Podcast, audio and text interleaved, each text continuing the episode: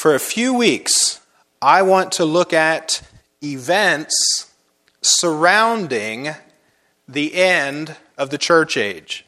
Another way that I help listeners listen because it helped me. Please don't think I'm talking down to you, okay? Because I'm not. I help listeners listen by using a whiteboard. If you wonder why I do this, I've had people say condescending remarks, kind of being snide with me, uh, saying, Okay, teacher, we're ready for class, saying things like that to me. I do this to help. I'm trying to help. So the church age begins with the Holy Spirit, Pentecost. Okay? Pentecost, that's the beginning of the body of Christ. Holy Spirit, Pentecost, this is about 33 AD. And it ends with the rapture of the church, as we've said so many times. We meet the Lord in the clouds, and, and he comes back to, to meet us, to get us, and we meet him in the air. This is a period of 2,000 years, roughly. Now, we're looking at the events surrounding the end of the church age. So you have a 2,000 year church age. What are the events that will take place? The climactic, climactic events. Tonight we'll look at the increasing apostasy. The increasing apostasy at the end of the church age. All right? So let's start in Hebrews chapter 1. Hebrews chapter 1, and we'll read verses 1 and 2.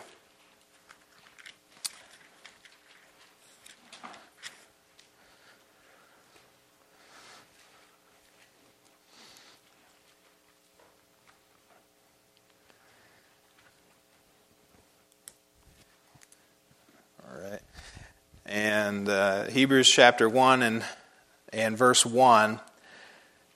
So, God, who at sundry times and in diverse manners spake in time past unto the fathers by the prophets. So, God, in various times and, and in different ways, he spake in time past unto the fathers, the Jewish fathers, by the prophets, Old Testament preachers, hath in these last days.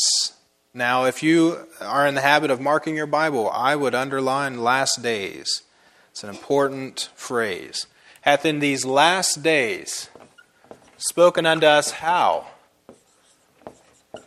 And that, you know, like um, Brother, uh, what's his name? Brother Delbert Walker, when he preached, he would kind of read and then stop and then let you say the word. You know why he was doing that? Because we have a hard time listening. Everybody does. Especially mothers have been working hard halfway through the week raising children and they come in here and they're finally getting you know able to sit down and and you're tired, right? Guys have been working hard all week. You come in, you sit down, and you're tired. And it makes it even harder to listen. So we have all those barriers. Uh, another way is just by asking you questions. How does God speak to us in these last days? By His Son, right? Now, the, the term last days, the phrase, has to do with the. It, it, it lasts from the first advent all the way until the second advent. So, the first advent, that means the first coming of Christ. First time Jesus came, he was born of a virgin. So, the last days yeah, is dealing with the end times, and it goes from the first advent, not to the rapture, goes from the first advent to the second advent. So that's real easy to remember. The second advent, the second coming of Christ, when he returns, right? That's the last days. Specifically, we're dealing with the last of the last days. The end of the church age, the tribulation period, Seven years right here is closed out by the return of Christ. So when you, when you look at last days, that's what you're dealing with. we're in the last days right now. You know, you're in the last of the last days, which is a great privilege, really. Yeah. And, and, and there's nothing else. Somebody, uh, Brother Adam, if you don't mind me saying, uh, it was a good question. Someone had uh, asked Brother Adam about um, what is there, you know, that's holding God back? What keeps Christ from returning? And is it evangelization? Is it this thing or is it that thing? There's nothing that has to happen before Christ returns. Uh, for us, the rapture of the church, which is not the same as the second advent, but you could think about it as the first phase. Um, Jesus could come back at any moment. So we expect his imminent return. It could happen any day now. There's a great uh, bluegrass gospel song, Just Any Day Now, My Lord is Coming. It's a great song. Um, we will, as a church, we will fail in the evangelization of the world. Um, it will be accomplished through the 144,000 in the tribulation period. But I think it's just God's mercy that He's extending this offer of free grace and salvation. Um, and Jesus is coming back, and there's just, whenever the Father says to the Son, Son, it's time to go get your bride, and then that will kick off the tribulation period. Um, so, in these last days, God is speaking to us by His Son, which is saying that His Son is at a higher level than the prophets in the Old Testament. And that's saying that the revelation given at the end it excels the previous revelation given in the Old Testament. If you think about it, you are especially privileged, you and I are, because we have the whole Bible. The fathers in the Old Testament, they only had some of it, but we have the completed revelation of Jesus Christ. So now the last days are characterized by the falling away of the church the church will fall away from the truth. The church will apostatize. And it's been happening. Okay? It's been happening all throughout the church age. What is apostasy? We have to deal with that, that term. So, apostasy is, it comes from a Greek word. The first part of it is apo, apostasy. Apo is the separation of one thing from another. To apo, to separate. Okay? And then stasis. Stasis is like to stand or to be firm. We talk about standing on the Word of God, standing for the truth. The church is the pillar and the ground of truth in the community. We're taking a stand for Scripture. So apostasy is to fall away. Another easy way to remember it is it's to fall away from a standing position. So for a Christian, uh, an individual or a denomination, to be standing for the truth and then to fall away from the truth. Another great way to put it is just to depart from the truth. Old Mr. Webster in his dictionary said that it's a, it's a departure from, a complete separation from the truth. Now, from, from, from, well, from Scripture. I'll say this this is how I'll use the term, and this is how you'll hear it being used by Bible believers today. It's commonly used to describe a turning away from Bible doctrine, a falling away from truth, or a turning away from Bible doctrine. Either one of those will work. So when I'm using that word from the rest of this time for three weeks, that's what I mean. Turning away from Bible doctrine. Compromise? Yes. A great way to understand it is it happens progressively. I heard about uh, a farmer who had a mule, and um, the cost of grain was going up and up and up and up. So he thought, well, I'll just mix in a little bit of sawdust with the grain. And the mule didn't know any different, right? Well, as the cost went up, started adding more and more sawdust, everything was fine until the mule died. And that's what apostasy does to a denomination and to a Christian or a family. It's gradual, and before you know it, it has a deadly effect. Okay, so in the end of the church age, it will be characterized by apostasy. And there will be a final climactic apostasy that leads to the Antichrist taking his place. And that's, that's, the, that's like, that's the full apostasy. So let's look at 2 Timothy 3. Uh, no, don't do that. Second Thessalonians 2. Let's skip that, Second Timothy. We'll come back to it. The Second Thessalonians 2. So you have 1st and 2nd Thessalonians, 1st and 2nd Timothy, and then Titus. You have those T books all in a row. Second Thessalonians chapter 2. And any comments are welcome during this whole thing, questions, uh, whatever, whatever helps for us to get this.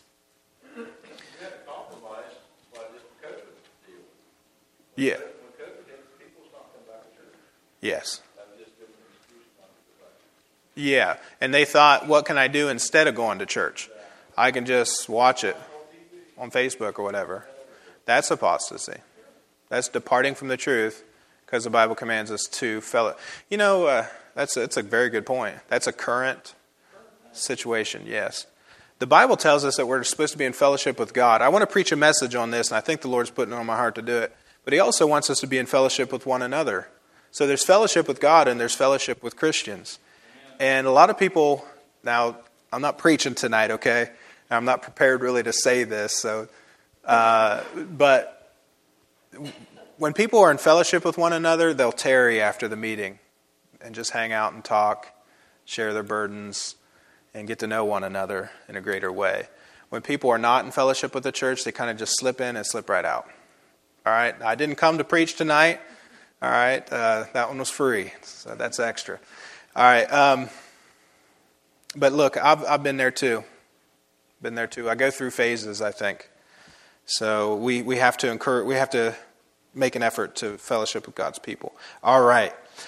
So, Second Thessalonians 2 3, we had read this, I think we started the whole series out with this passage. But in verse 3, let no man deceive you by any means, for that day shall not come except there come a falling away. You see that word falling away? That's a apostasis.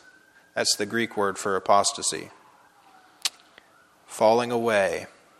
There has to come a falling away first. What is that? That's the apostasy of the church. The church falling away from the truth. All right? We're going to see widespread apostasy as we approach the tribulation. That means expect it to happen. And what I want to do tonight is I kind of want to just I want to show you that that's what has been happening in the modern age. Widespread apostasy, which is exciting. So I have two points tonight. There are first of all doctrinal characteristics, doctrine is simply teaching of the apostasy. And there are lifestyle or behavioral characteristics doctrine and behavior or lifestyle. So, first of all, the doctrinal characteristics of the apostasy. There are at least three, says uh, Dr. Uh, Charles Ryrie. There are at least three, and I'm going to take up his three points. Number one, we won't look at it in detail a denial of the Trinity. That has been happening. That's been happening since the 1800s, since German rationalism and higher criticism. A denial of the Trinity. I'm not going to elaborate on that, that's just one of them. That's a big one. A second one is a denial of the incarnation. Now, if you would, please turn to 1 John, just keep going to the right. 1 John 2. A denial of the incarnation. Now, you're sitting here in an independent Baptist church building, gathered together with an independent Baptist church. And there is no denial of the incarnation among our ranks, right? Um, doesn't mean that there aren't Baptists who have gone off the deep end, but the churches you're used to and that you grew up in, this is like, you're like, this is a no brainer. Who would ever deny that Jesus Christ was the Son of God, sent from the side of God, sent down into this world and entered into the human race uh, through human flesh and became a man? We would never deny that, right? But it's happening. And you might be surprised at how far the leaven of apostasy has spread. Okay? So 1 John 2:22 and it just lets you know that everything is running right on time and we're right on track for the return of Christ. Prophecy is being fulfilled. Verse 22 Who is a liar? John says, but he that denieth that Jesus is the Christ, he is Antichrist that denieth the Father and the Son. That's the Trinity, but you also have the incarnation there. Jesus was his human name, Christ, his divine name. To say Jesus Christ, that you confess the Lord Jesus Christ, you confess that the Son of God came from heaven, took on a body, and then he lived so that he could die for us, and so that we could die with him. That's the incarnation right there. And John says he's Antichrist. And what John goes on to preach against, say chapter 4, verse 3, he's preaching against people who denied that Jesus uh, was truly human. Okay, they were denying the humanity of Christ. So there's two parts to the incarnation. You've got to be 100% uh, man in order to die for our sins, right? And, and Jesus had to be 100% God in order to be able to die and make an atonement for our sins, right? So to deny either one of those is to deny the incarnation and really the, the Trinity. But chapter 4, verse 3 And every spirit that confesseth not that Jesus Christ is come in the flesh, you see it, is not of God.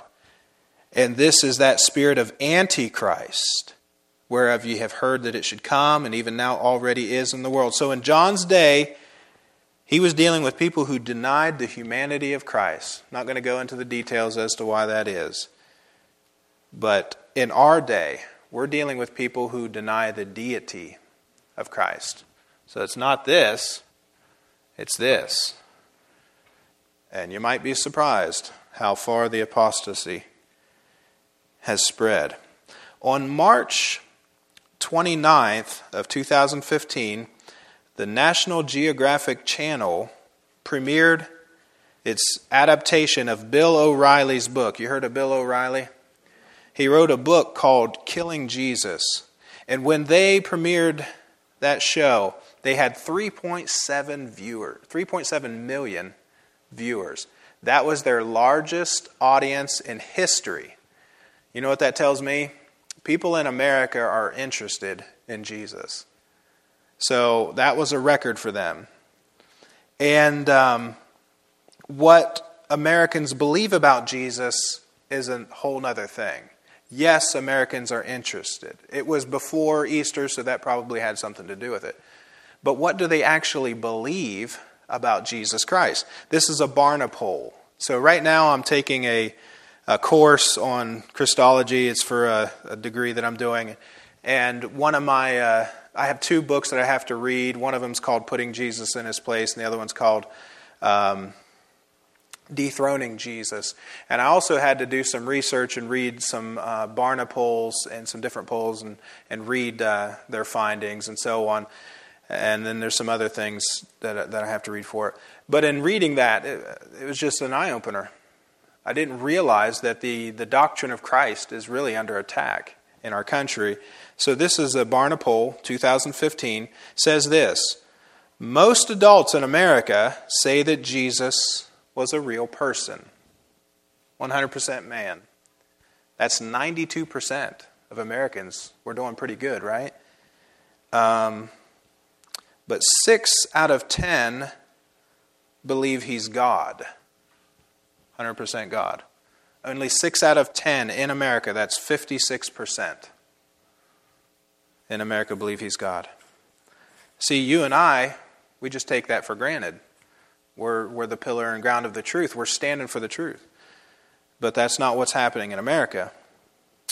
About half, uh, 52%, believe he was a man like anyone else and that he sinned just like anyone else.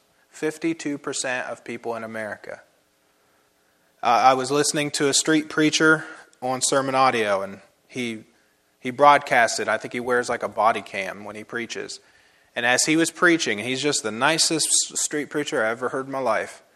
And just preaching simple message on the gospel, preaching about the law and and as he was preaching, somebody would come by him and say something derogatory.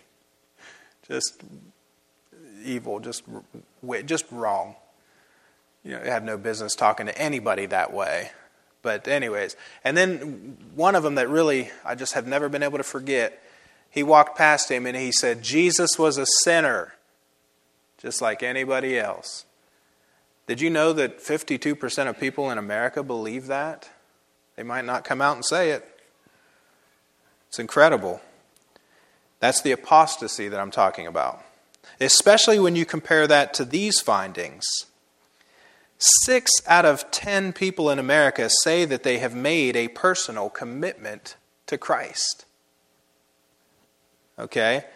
And it's interesting to note that more women have made a personal commitment to Christ than men have.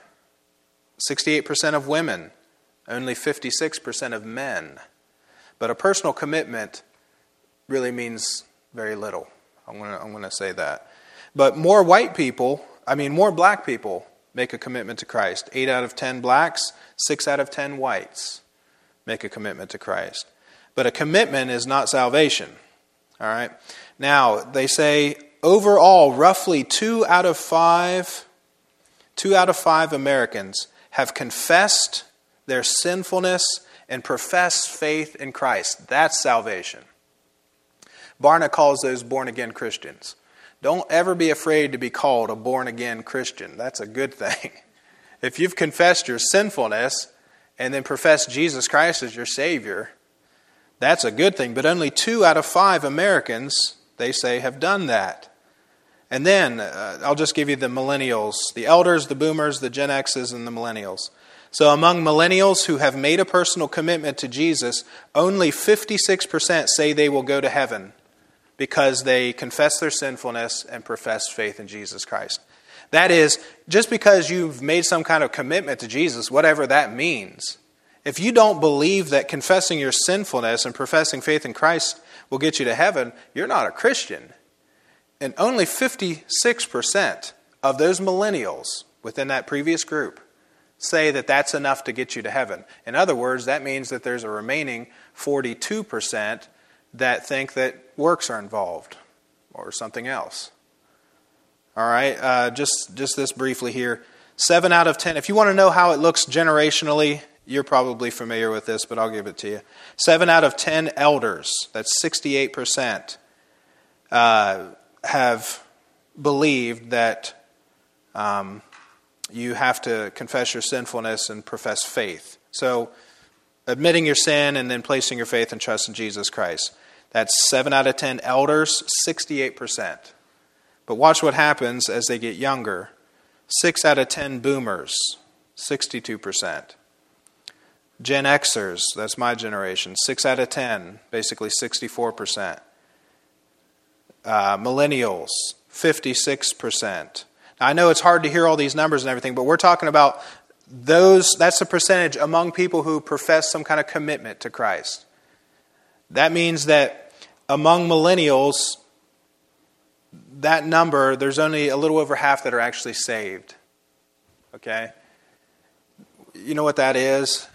that's an evidence of a decline in uh, gospel preaching and Christ, true Christian faith in our country is declining. Um, now, the third and last doctrine that characterizes apostasy is a denial of the return of Christ. So that's 2 Peter 3. We just, we just read it the denial of the return of Christ. I'm going to go there anyways. Let's let's go back to it. 2 Peter 3. So you have James, Hebrews, James, 1st and 2nd Peter. 2 Peter 3. There is a denial of the return of Christ. In other words, guys, if you're wondering what does it really mean when the preacher says that's an apostate denomination, and we will not fellowship with them or work together with them in any sort of an effort to do anything. because they're apostate. And you say, well, well, he's just not friendly and doesn't get along with others very well, or he thinks he's right and everybody's wrong. No, I'm trying to point out what it means when you're apostate and it's, a, and it's serious. I'm trying to point that out. If you're apostate, you deny the Trinity. If you're apostate, you deny the deity of Christ. If you're apostate, you deny the, the return of Christ. And if you're apostate, I would add to that, you deny the inerrancy of Scripture. You, you deny that God has a perfect book. You think that this thing's filled with errors and that we cannot possibly know what God originally said through his inspired men, holy men of old who spake by the Holy Spirit. You're apostate if you deny God's perfect, infallible scripture. That's a mark of apostasy. But we're going to look at the, the second advent just briefly. So 2 Peter 3 and verse 4, we will read it. And saying, Where is the promise of his coming? For since the fathers fell asleep, all things continue as they were from the beginning of the creation. So Peter was saying that people were saying that in his time. And how much more are they saying that today? You Christians have been saying that Jesus is coming back. We've heard it over and over again, and they talk about the 70s and the 80s, you know, and the uh, Left Behind series and all that kind of stuff. And they're making fun of Christians who still believe in a personal, literal, bodily return of Jesus Christ to this earth. But it's what the Bible teaches, and it's what Jesus said. And that's good enough for me. I'm going to stick with it. As we get closer to the end, kids, listen, people are going to make fun of your parents for what they believe in. You're going to hear them make fun of your parents. They're going to make fun of them on television, they're going to make fun of them in books, they're going to make fun of them on Facebook, and your peers are going to make fun of them in college for what they believe in. You might even hear a, professor make fun of them. That's because we're in the end times. That's because we're, we're at the climax of apostasy. When the Antichrist returns, that is the climactic event of all apostasy. But we're, we're getting near the end. We sure are. And uh, people are going to make fun of us for what we believe. They're going to make fun of you if you believe in Adam and Eve. You realize that, don't you? So, never mind Jesus Christ coming back. Uh, so, those are, those are doctrinal characteristics. And I'm going to read some things that are going to show you that that's, that's happening. And I think what I'll do, let me just read one or two of these, okay? All right. As a church, we have right on our website, right on the front page, that we do not fellowship with churches that are members of the National Council of Churches, the World Council of Churches, that we do not fellowship with those churches. We do not go to National Prayer Day meetings with them. We do not work together with them in VBS. We don't do any of those things. We don't go. There, there used to be a time where Billy, Billy Graham or Billy Sunday, before that, could come into town and Episcopalians, Presbyterians, Methodists, Baptists, uh, uh, everybody would just get together and have a big evangelistic campaign. Those days are gone. Bible believers can't do that anymore because of a doctrine called separation and because of the study of apostasy, we have to separate from apostates individuals, churches, denominations, and councils. This great world council of Christian churches, that is the precursor to the end times one world church. It is. And we don't we don't participate with them. Now listen, I would, part, I would participate right now with a Methodist church that came out of the convention. I sure would. Sure would. But not with the United Methodist Church. We won't as a church. And I'll preach against what's going on. And they're not, not just them, Anglicans, Lutherans. Let me just give you some of it, all right?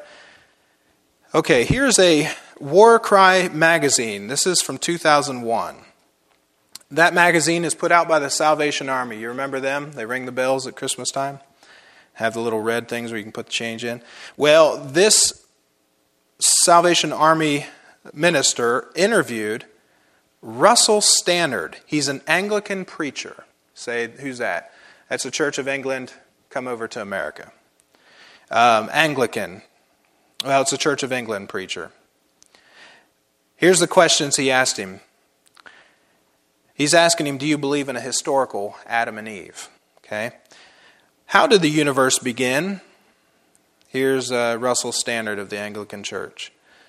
Quote, the Big Bang marked not only the coming into existence of the contents of the universe, but also the coming into existence of space and the coming into existence of time. Here's a second question. Where was, uh, was there a God who used the Big Bang to create the universe? There is no time before the Big Bang, so there is no God before the Big Bang. What is responsible for our existence? What is keeping us in existence? uh, is unanswered. The religious answer is the ground of all being, that which we call God today. That's apostasy, folks.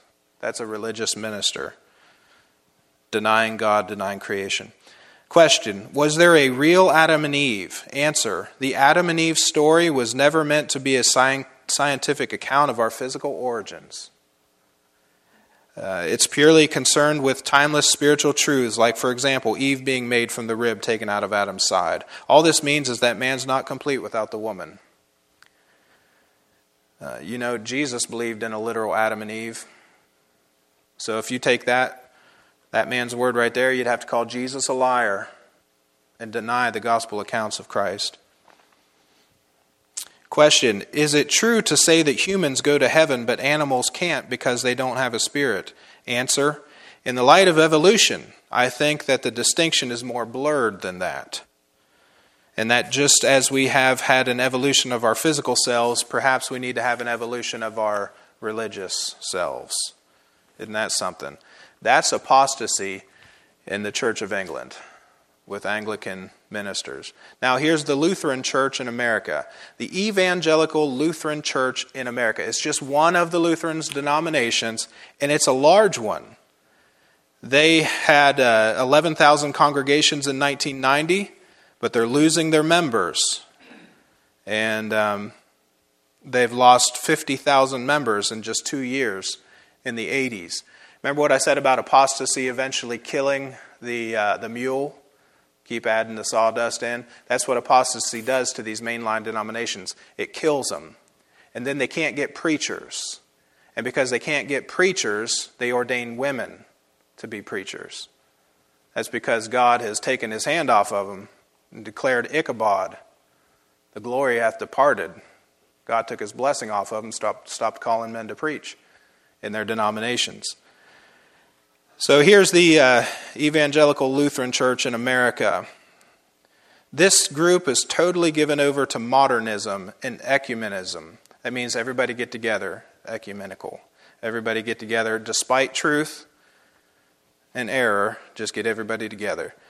They're a member of the National Council of Churches in America, they're a member of the World Council of Churches, and um, as of 1993, they have ordained 1,358 women to be clergy.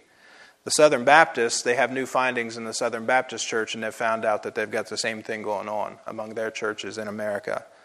They have more women clergy than what they realized. Now, uh, here's uh, this guy named Herbert Chilstrom. He is a head bishop with the ELCA. And when, when he became head bishop, this would be back in the 90s, uh, his first plan was to go and meet the Roman Catholic Pope. Now we're talking about a Lutheran church. Do you remember what the Lutherans are? Anybody remember Martin Luther? Not Martin Luther King Jr., Martin Luther, the reformer, who, who tried to fix the Catholic Church but couldn't, and then came out of it he realized that salvation is by grace alone, through faith alone, in Christ alone, and he got saved, and he got out of the Catholic Church and started the Protestant movement. That's where Protestantism comes from, back in the 1600s. Yeah, the 95 thesis of, of complaints, 95 complaints against not just the Catholic, not the Catholic Church, but the errors and some of the things that he saw that they were doing wrong. Well, they just kicked him out and called him a heretic. Now they're going back in. You say, why is that so important? If you're paying attention to Bible prophecy, in the end times, in the last days, there will be a one world church. Mystery Babylon, Revelation 17. That means everybody's got to come back together. So, what happened with the great divide between the Roman Catholic Church, which is an apostate church, and the Protestants separating, they've got to come back together. Guess what we see happening? Yes, and they're coming back together. Uh, Baptists, everybody getting together with them. They say, they, they have their own people who say, uh, a Catholic, uh, I think it's a bishop or cardinal I read, where he said that the Catholic Church and the United Methodist Church are in harmony together. He's saying we're like two peas in a pod. We're like peas and carrots. And um, so here's this Herbert uh, Chilstrom. He wants to meet with the Roman Catholic Pope. He wants to meet with the Anglican Archbishop of Canterbury. That's the highest guy in the Church of England. He wants to meet with the heads of the Orthodox churches out in the East. He, he supports the ordination of homosexuals. That's apostasy.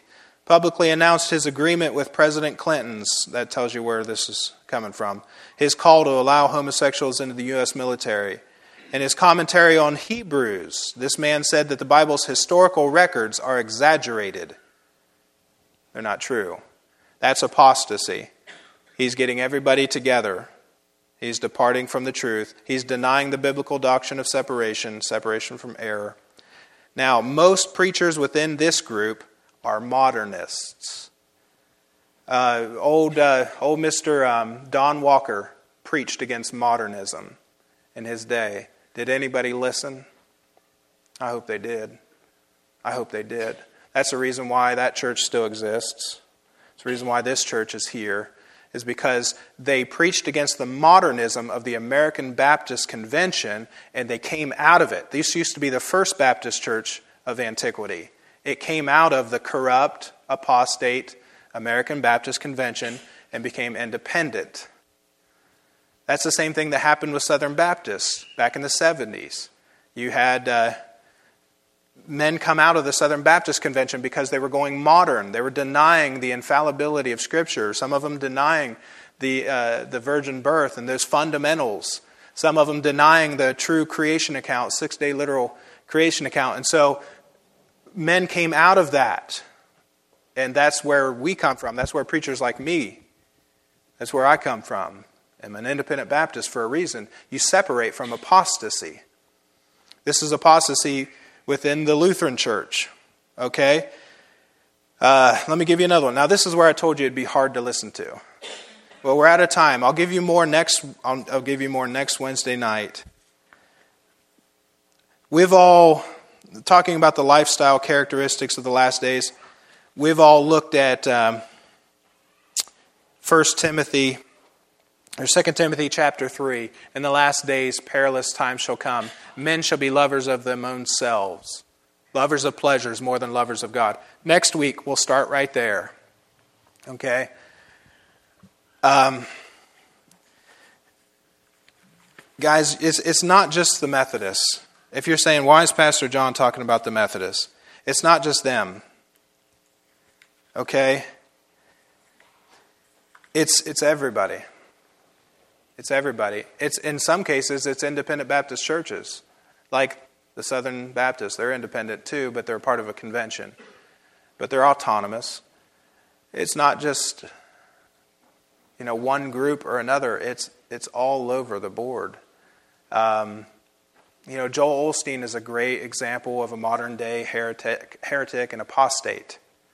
Um, uh, there, there's many of them. Okay? It's all over the place. What's that? Feel good preaching, yeah. Wouldn't dare stand up and say what I'm saying right now because you'd lose half the congregation to say it. It's all over the place. Um, and, and, and the new Bible versions, they are the product of the apostate church. The apostasy in England and America really set in in the mid to late 1800s, and the new Bibles come from that apostasy, that criticism of the scriptures, a higher criticism. So, what you're in right now is you're in the last of the last days. And if you, let's just say, now, I don't understand, I, I don't get it, other than people just not being taught, not understanding the truth, how a person could leave a Bible believing church and go into an apostate denomination. To do that is either you don't know any better, or else you do know and you're departing from a truth. You're departing from something. You're falling away from a truth and saying, I'm going to do it anyways. Well, I better stop.